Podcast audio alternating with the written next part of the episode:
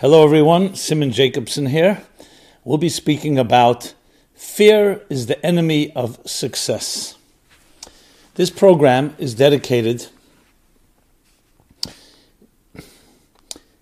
with love by Caroline Medlin Roat to her parents Norma and Henry Roat, that they enjoy good health and a long life. Thank you for that. The two words, fear and success. Always good to dissect the words we speak about, because often we get trapped by terminology, stereotypes that don't mean much because they just become mechanical. So I want to talk about, let's start with success. Everybody in life is looking for some form of success. What does success mean? Is success making a lot of money? Is success actualizing your potential? Is success that others recognize your values and your uh, qualities and your skills? Success has many meanings for different people. And then, of course, the word fear. We all have the word fear in our lives. It could be a fear of physical things, fear of uh, theft, of death, fear of uh, being hurt. There's psychological fears, there's insecurities. So we can't talk about, obviously, every aspect, but I think when we speak about success in general, meaning to be able to move forward in life and not be paralyzed and not be stuck, what are the reasons why we actually do not move forward? Maybe we have a great plan, great dreams and aspirations. What? What? Let's go through the usual suspects. What would be the reasons that block us from moving forward? So the list is a pretty uh, common one. Let's start with, uh, not in any particular order, there's the element of laziness. We like to take it easy. We're comfortable in our comfort zones. And why uh, exert ourselves more than necessary? Unless there's a strong motivating factor. A strong motivating factor could be, yes, a, a uh, uh, money. It could be recognition. It could be competition. There are many different reasons. But there is a natural lethargic state that a human being can fall into, which becomes some form of procrastination. We still need to understand why we procrastinate. We just do. And what gets someone out of, jolts them out of that position is some incentive that would motivate them. But that's obviously not the only reason, especially if you dig deeper.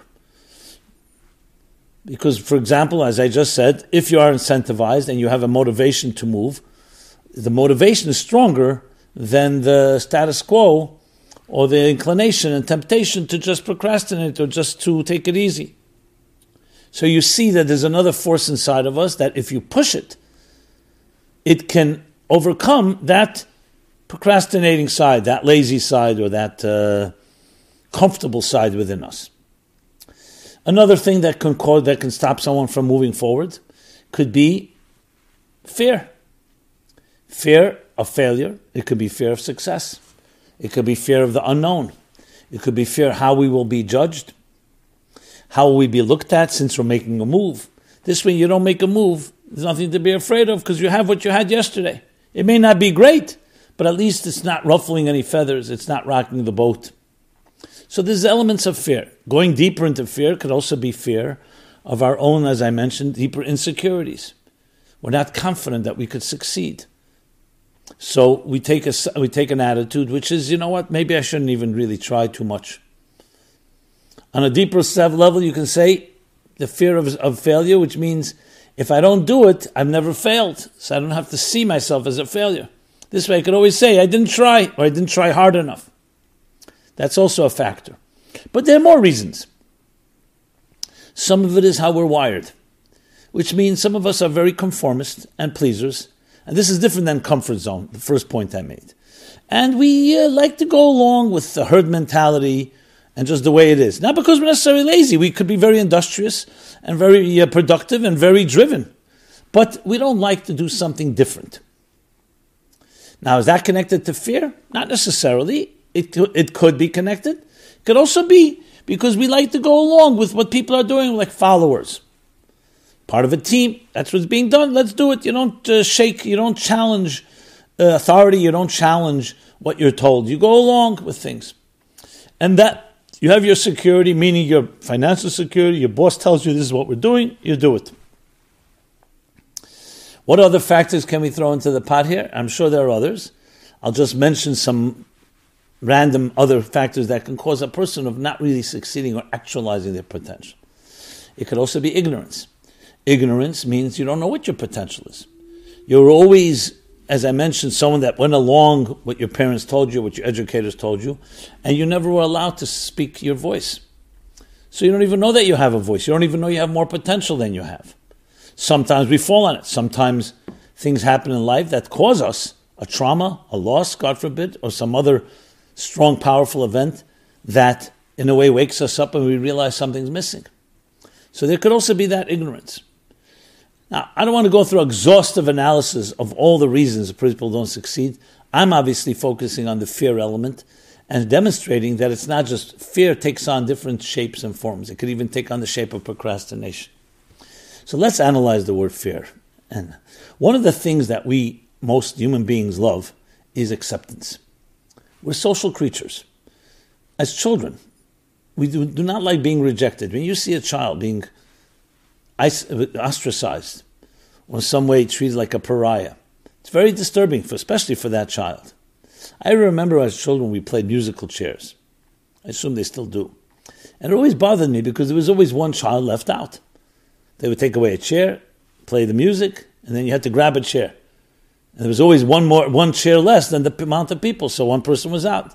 Then they took another chair away, and another person was out, until who would remain to be the last person in the chair. I understand the competition part, but it always bothered me that it's like pushing someone aside. And I remember even one kid in my class who was like always slow, and I actually, what I did was I was slower than him intentionally, so you should have this chair. He didn't get, he didn't go through many rounds. Not everyone, not everyone had that compassion, but I did. And I've always felt that way. When you see somebody stand out, it's like very psychologically demoralizing, debilitating. Whether parents do it, whether educators do it. Now, I understand times people want to discipline someone and say, you know, time out. You're it. Get out of the room.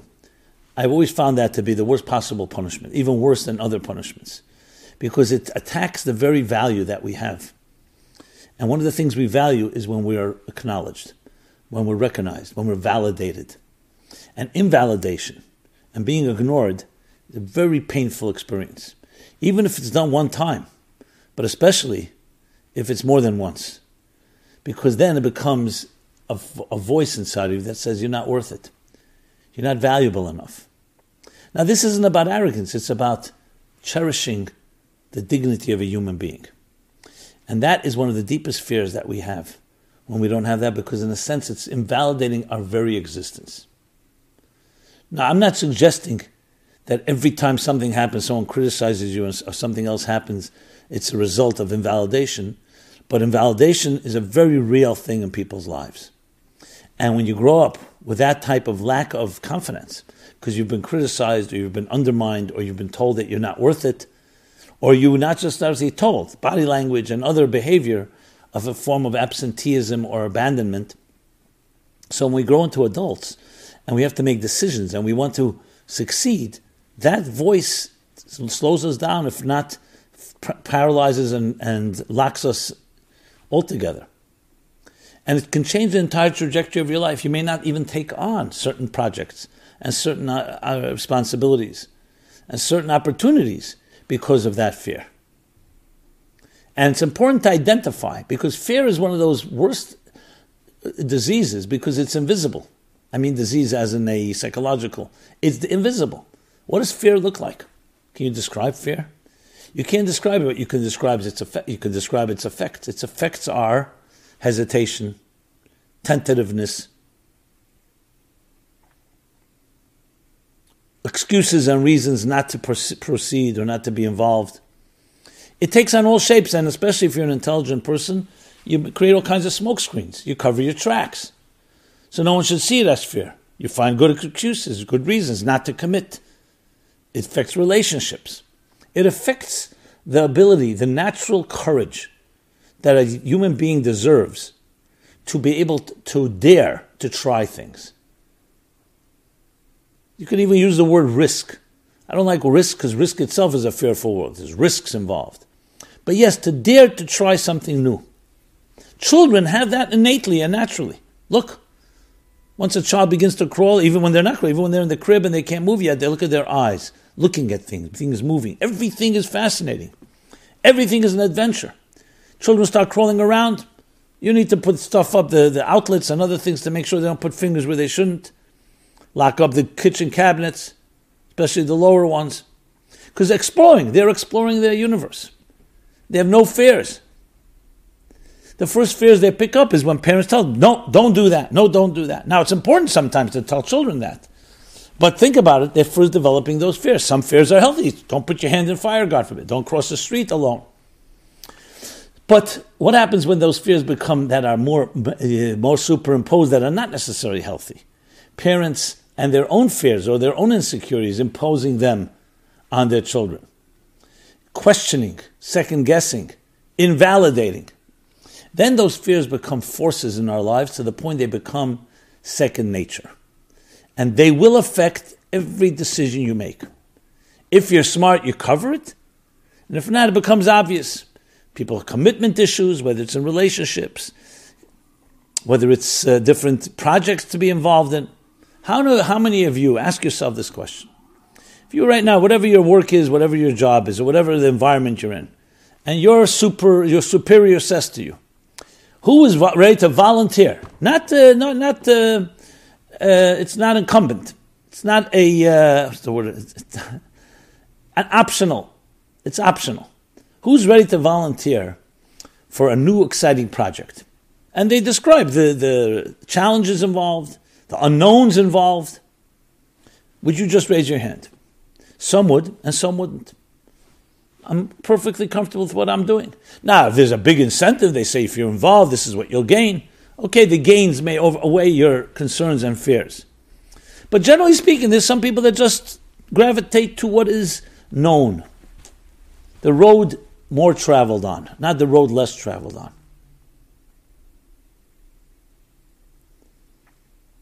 And the same thing can be, I give often the question, another question, which has overlap. You go to a party, you go to an event.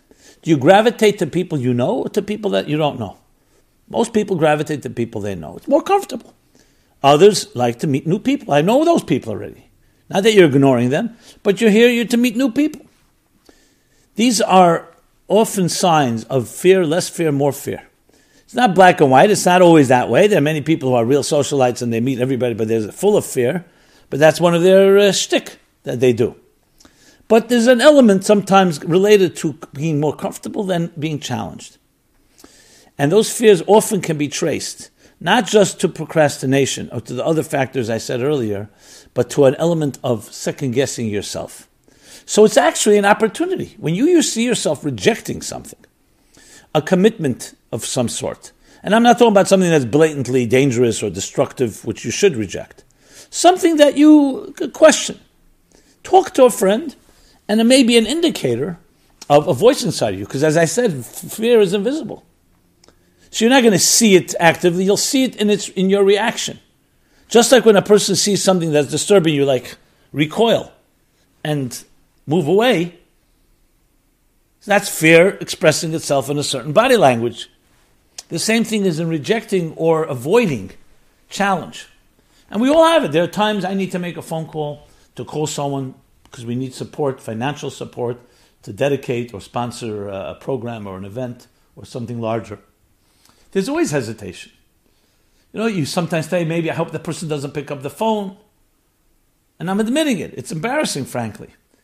And then there are times you just say, you know, close your eyes, say, bite the bullet and do what you have to do. It's important. The importance outweighs the fear. Now, I always think to myself, what's the fear? What am I afraid of? The person may say no. You say no, so you move to another person. There is an element of rejection. We don't like to be rejected. It invalidates somewhat who we are. And I consider myself a confident person. So that doesn't mean confident people don't have their fears. Everybody's got their stuff, especially when dealing with others. So recognizing it is vital. because that helps you understand yourself and helps you somewhat defang the enemy, defang the fear. By seeing it, seeing outright, you know what? Stop with the excuses. The reason you want, don't want this to happen, or you don't want it, because you're afraid. You're afraid of the rejection. You're afraid of other unknowns. And it's more comfortable to be in your comfort zone, let's be honest. So in this discussion, we need to what we need to do is dissect not just what fear is, but where fear comes from. Because let's say indeed, a person, I'll talk one extreme, a person growing up in an environment, in a home, where they were invalidated. There are going to be many fears. And they're not even necessarily real fears. It could be that people that respect you, and they recognize your skills and talents and have confidence in you, and you don't have confidence in yourself. Because deep inside of you, you say, maybe I'm not really that good. Maybe I'm not worth it. There were others that criticized me. So if that's a situation and you're able to recognize it, how do you deal with it? To just say, I'm going to just fight it all the time, there are times that will not work. There are times you have to go more step by step. What does that mean? This is the approach of divide and conquer, and win small battles first before you go for the big ones. So a person like that, I would advise, take upon yourself a project that may not be overwhelming, but it's more than you usually do. It's like a baby step, but more than your comfort zone. That's how you acclimate yourself. It's exactly like if you want to run a twenty-two mile marathon, and right now you can't even run a mile. You're not running a twenty-two mile marathon overnight. Why don't you just make it a goal that next six months I'm going to run a mile. I'm going to run two miles. Then make a goal that you're going to run it in less time. Faster. And what do you do? You slowly extend it. Two miles to three miles in this amount of minutes. And then, you know what? After a while, conditioning yourself, you could end up running the marathon. Psychologically and emotionally, it's exactly the same thing. You don't just say, you know what, I'm an adult, enough with these fears, I'm going out on a limb, and so on. Usually it's going to uh, it's going to backfire. What does that mean? It means will you will you not try it? You will. But you're going to get to a point where you may get hurt because you went too far. So the first step is take things step by step. Try to move outside of your comfort zone in a way that you can deal with. And then you say, you know what, I stretched it that much, let me stretch a little more. That's far more effective and far more sustainable is the key word. It's sustainable because you built it. It's like building the con- conditioning yourself. You are building the momentum. You're building yourself up to the point that you can do more. The stamina, the strength, the consistency. So that is what you deal with any type of fear. But the first step, as I said, is acknowledgement. Half the cure of a problem is awareness of it. If you deny it and you dress it up and say, no, I'm a very courageous person, I'm confident, I do everything, uh, everything comes my way, I'm ready to take on, you may be deluding yourself. Maybe you feel good saying it, but it's not necessarily true. I'm not here to challenge anyone. If it is true, by all means, go so go for it. But often it's not necessarily completely accurate. It's our perception. We'd like to see ourselves that way. So first thing is acknowledgement. Second step is step-by-step acclimating yourself, taking upon yourself, okay, I'll swim one lap, now I'll swim a second lap, I'll swim a third lap, and so on. When you do that, what happens is slowly the, that fear dissipates because you see, I did it. I was able to do it. As a writer, I can tell you, there's a lot of fear. I don't know if I'd use the word fear. Some people call it writer's block. You know, something blocks. But I think it's sometimes connected to fear. It's the fear of the immersion, how much it's going to take of you. And you say, you know what, well, I'll do it tomorrow, next day. So not necessarily a fear of being judged by others or fear of invalidation. It could be just a fear of knowing what you have to, you're getting involved in. So there too, the approach is step by step. Designate time. Record something. It's one of the tricks I always tell people. You can't find yourself writing it or typing it. Record it. Record it in your phone. Record it and make a voice note. Voice note. Voice note. Get it transcribed, and then you look at it. You're not going to like it, and you start editing it. But it's for you forced it to paper through speaking, because speaking is easier than to write. So there are methods, and you'll see all the methods that work are the ones that are not attacking it head on. You usually lose those battles, especially when it comes to fear stuff, fear-related issues. What you you approach it by doing something that you're capable of doing, a little more than you usually would, and suddenly you open up a new channel. I don't know if suddenly, but with time. Now, let's talk about other types of fears. Now, there's an expression they say, they say it comes from the French, that the perfect is the enemy of the good. When people say, no, I'm not ready to release it, it's not good enough, you keep trying to perfect it and perfect it. The perfect is the enemy of the good. Release it. Whatever it is that you built, you've written, let it be beta, as Google popularized, that things are always beta, they're always in transition, always getting better, and then improve it. That too can be related to somewhat. Now you'll say perfectionism has to do with fear. I don't want, not necessarily, but it could be. Partially, that you need it to be perfect, because if not, it will be criticized. Even criticized by you. So there's a fear of lack of perfection. You really didn't do it the best possible way. So what's the attitude and approach? Do it in a good way. And then perfect and refine and tweak. Obviously, we're not talking about a project that if it's not on that higher standard can compromise the whole project. You're not going to open up a new building if you make sure that the foundation and all the floors were built right. You just don't say, okay, it's good enough. There's situations that need much more than what you've done. But I'm talking about most situations, that's not the case. So it's a similar idea of a step-by-step approach.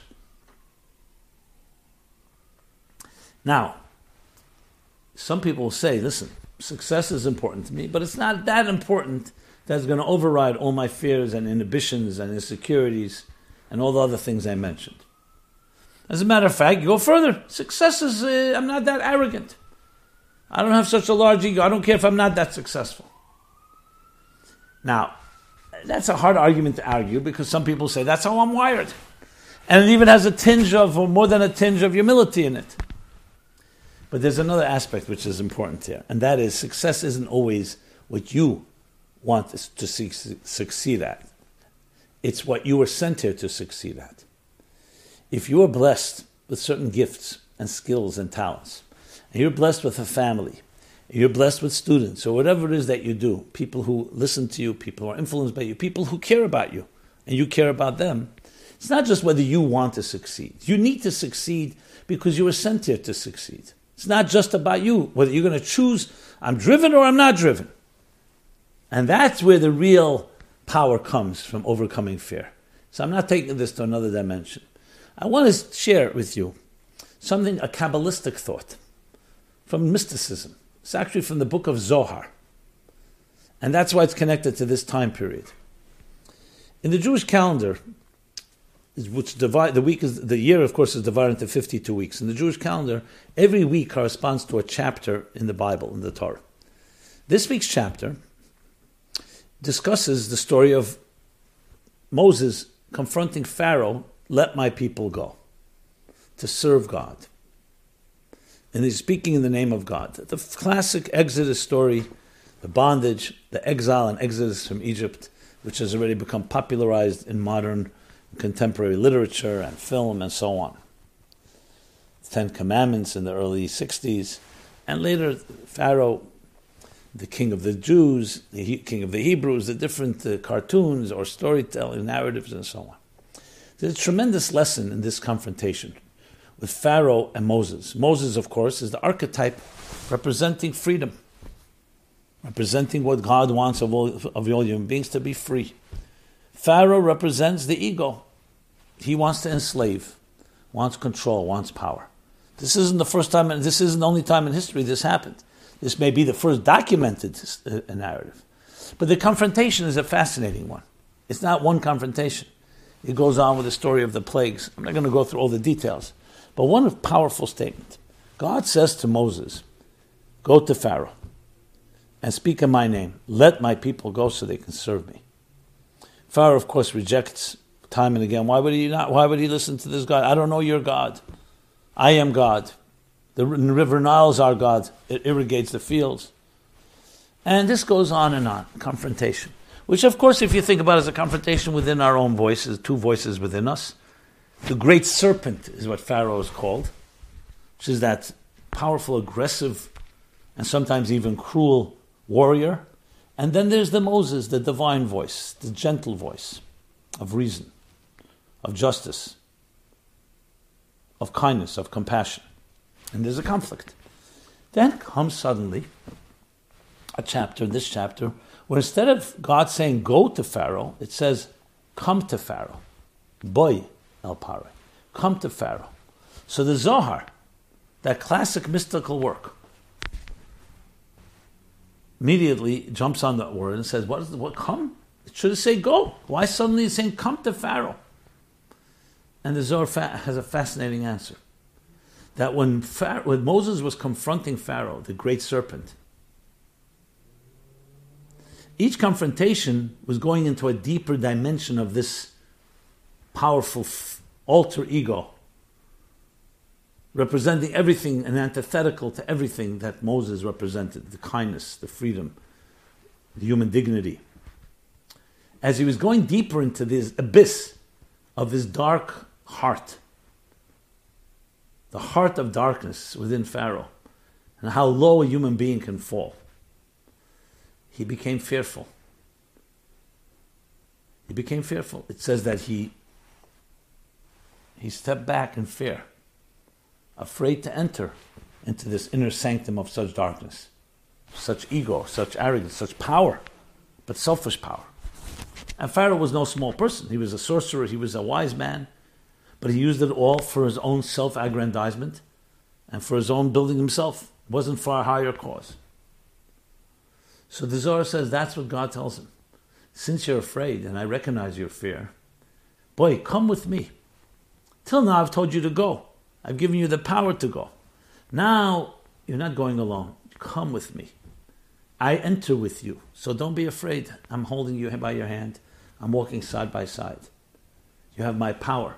Now, the God had power before as well, but that power was enough from a distance, so to speak. I instruct you. You're going by my instruction. I'm giving you the strength to do it. I'm now going with you. In those deep, deeper places of fear and insecurity, I go with you. So why doesn't God go with him all the time? Because God wants us to do what we can do with our effort. But then when it gets darker, and we're entering into the inner darker crevices and recesses of our soul, those shadows, the shadows that come from abuse, from hurt, from invalidation, from all the tragic things that parents can do to children, that educators can do, the system can do, that we do to each other, others do, and we do to ourselves, we're not going alone. When you go deeper, and the fear is strong enough to block you, and you say, I can't do it, even though you're a Moses, and you have that beautiful divine power, some, some force goes with you. And that ultimately empowers you to overcome any type of fear, because you're not going alone. Remember, I mentioned that fear is often being alone in this world. No one cares, I'm isolated, being judged. The counterforce to fear is knowing you're not going alone, you're not alone. You're never alone. But especially in the darkest moments, you are carried, you're accompanied, you have a partner. And it's critical to recognize that. And ask people, the whole basis of the twelve-step program, people in healing, they'll all say, like the first of the twelve steps, that I recognize that I'm not in control, there's a higher power. And I surrender to that higher power. Surrender is a strong word, but there's another way to look at it. That higher power is with you. And as it goes with you, there's much less to fear. You're not going alone. Very often, in speaking with people, especially children who are abandoned in some way or another, emotionally, psychologically, the challenge is how to help them, convince them, in a, I mean, in a sincere way, an honest way, that they're not alone. They say, I am alone. My mother was not there for me. My father was not there for me. Don't tell me I'm not alone. I am alone.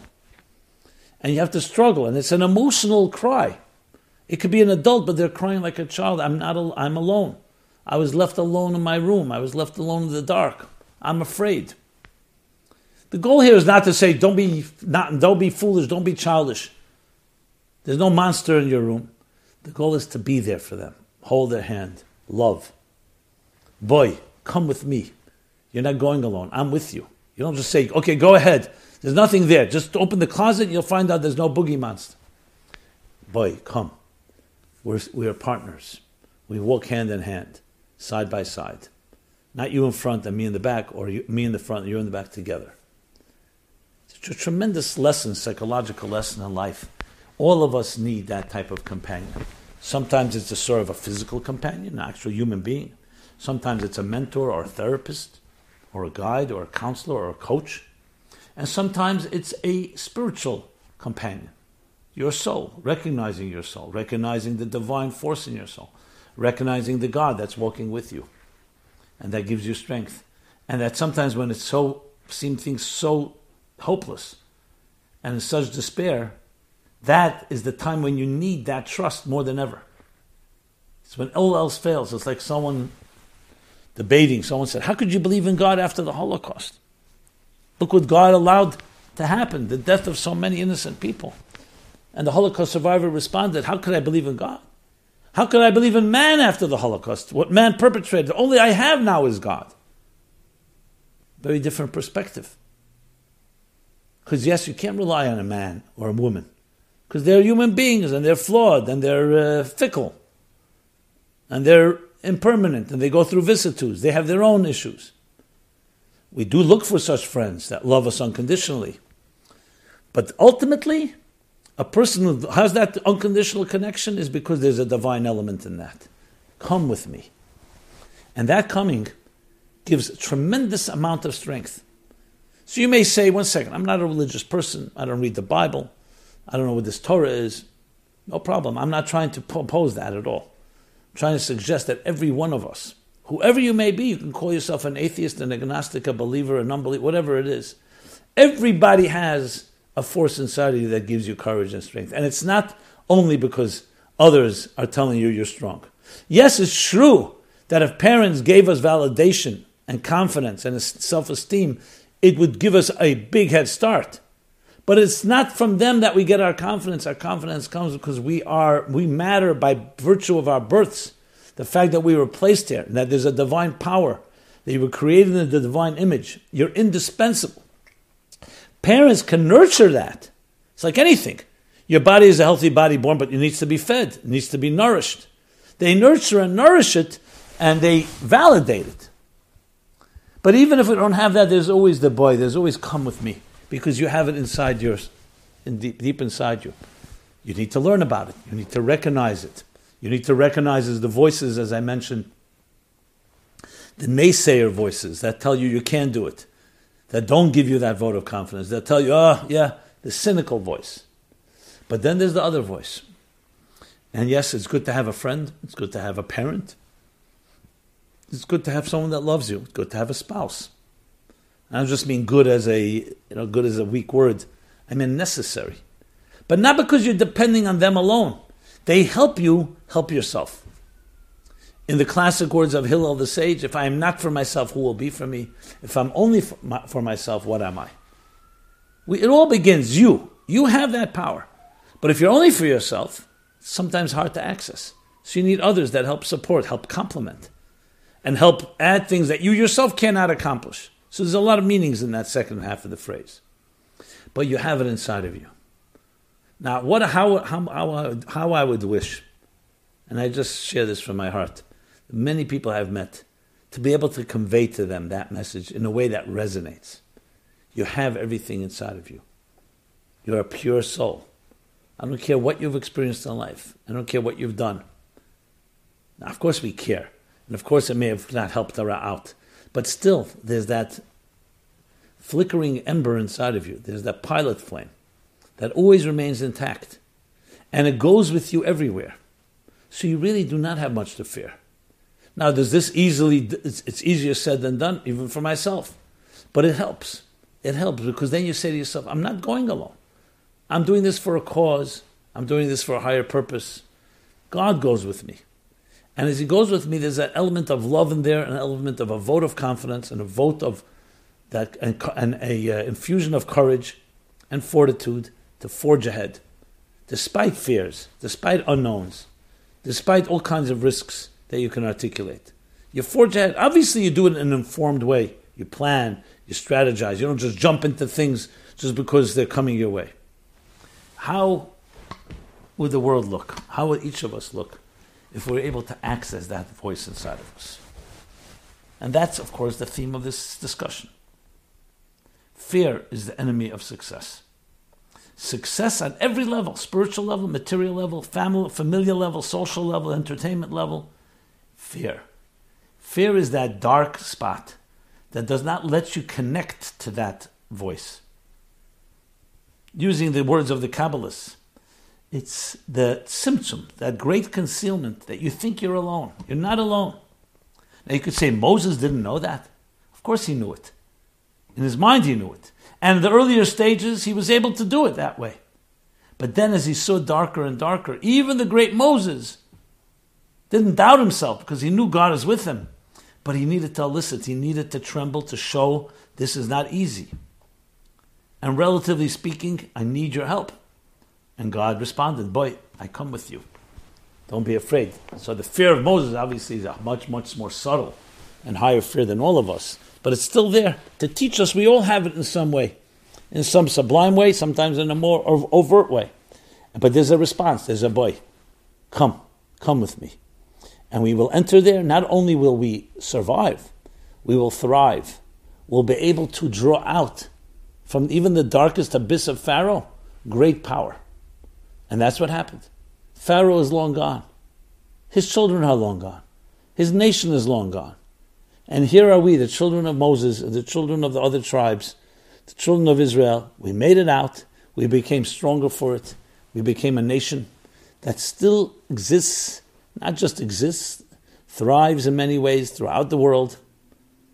That all due to the fact that a man who trembled and was afraid and was responded, come with me.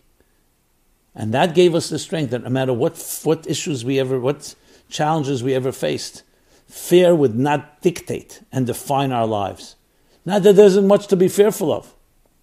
There was, I mean, thank God today, but there was a time fearful in Nazi Europe, in Stalinist Russia, in Chelmnitsky's pogroms, the sixteenth century, seventeenth century, in the Inquisition, and the other attacks throughout history, the Crusades, destruction of the temple and the first temple, and dealing with the Persians and dealing with the Romans and dealing with the Babylonians and dealing with the Syrians and the Greeks and ultimately also the Egyptians. Of course there's much to be afraid of, but boy, we never go alone. We're not alone. And that divine aspect is in your soul. Your soul is there with you. Your soul is not man-made. Men are afraid of other men or of other man-made weapons or forces. But what about when it's not coming from a man? It's coming from a divine place, which is part of who you are. So the embrace of your divine dimension is the counterforce to fear, which in turn empowers you to have success in anything you do. And I say this to all my friends. It does, this is not required, you have to be a religious, a required religious commitment here. Not that that can't help, but that's not what I'm discussing right now. I'm discussing connecting to a voice inside of you that is beyond the mortal and therefore beyond fear. Now, will it completely control your life? That's up to you. But slowly, slowly, as I said, step by step, as you embrace that dimension in you, you embrace a counterforce to fear in the true sense of the word. And try it out and you'll see what I mean. You wake up in the morning.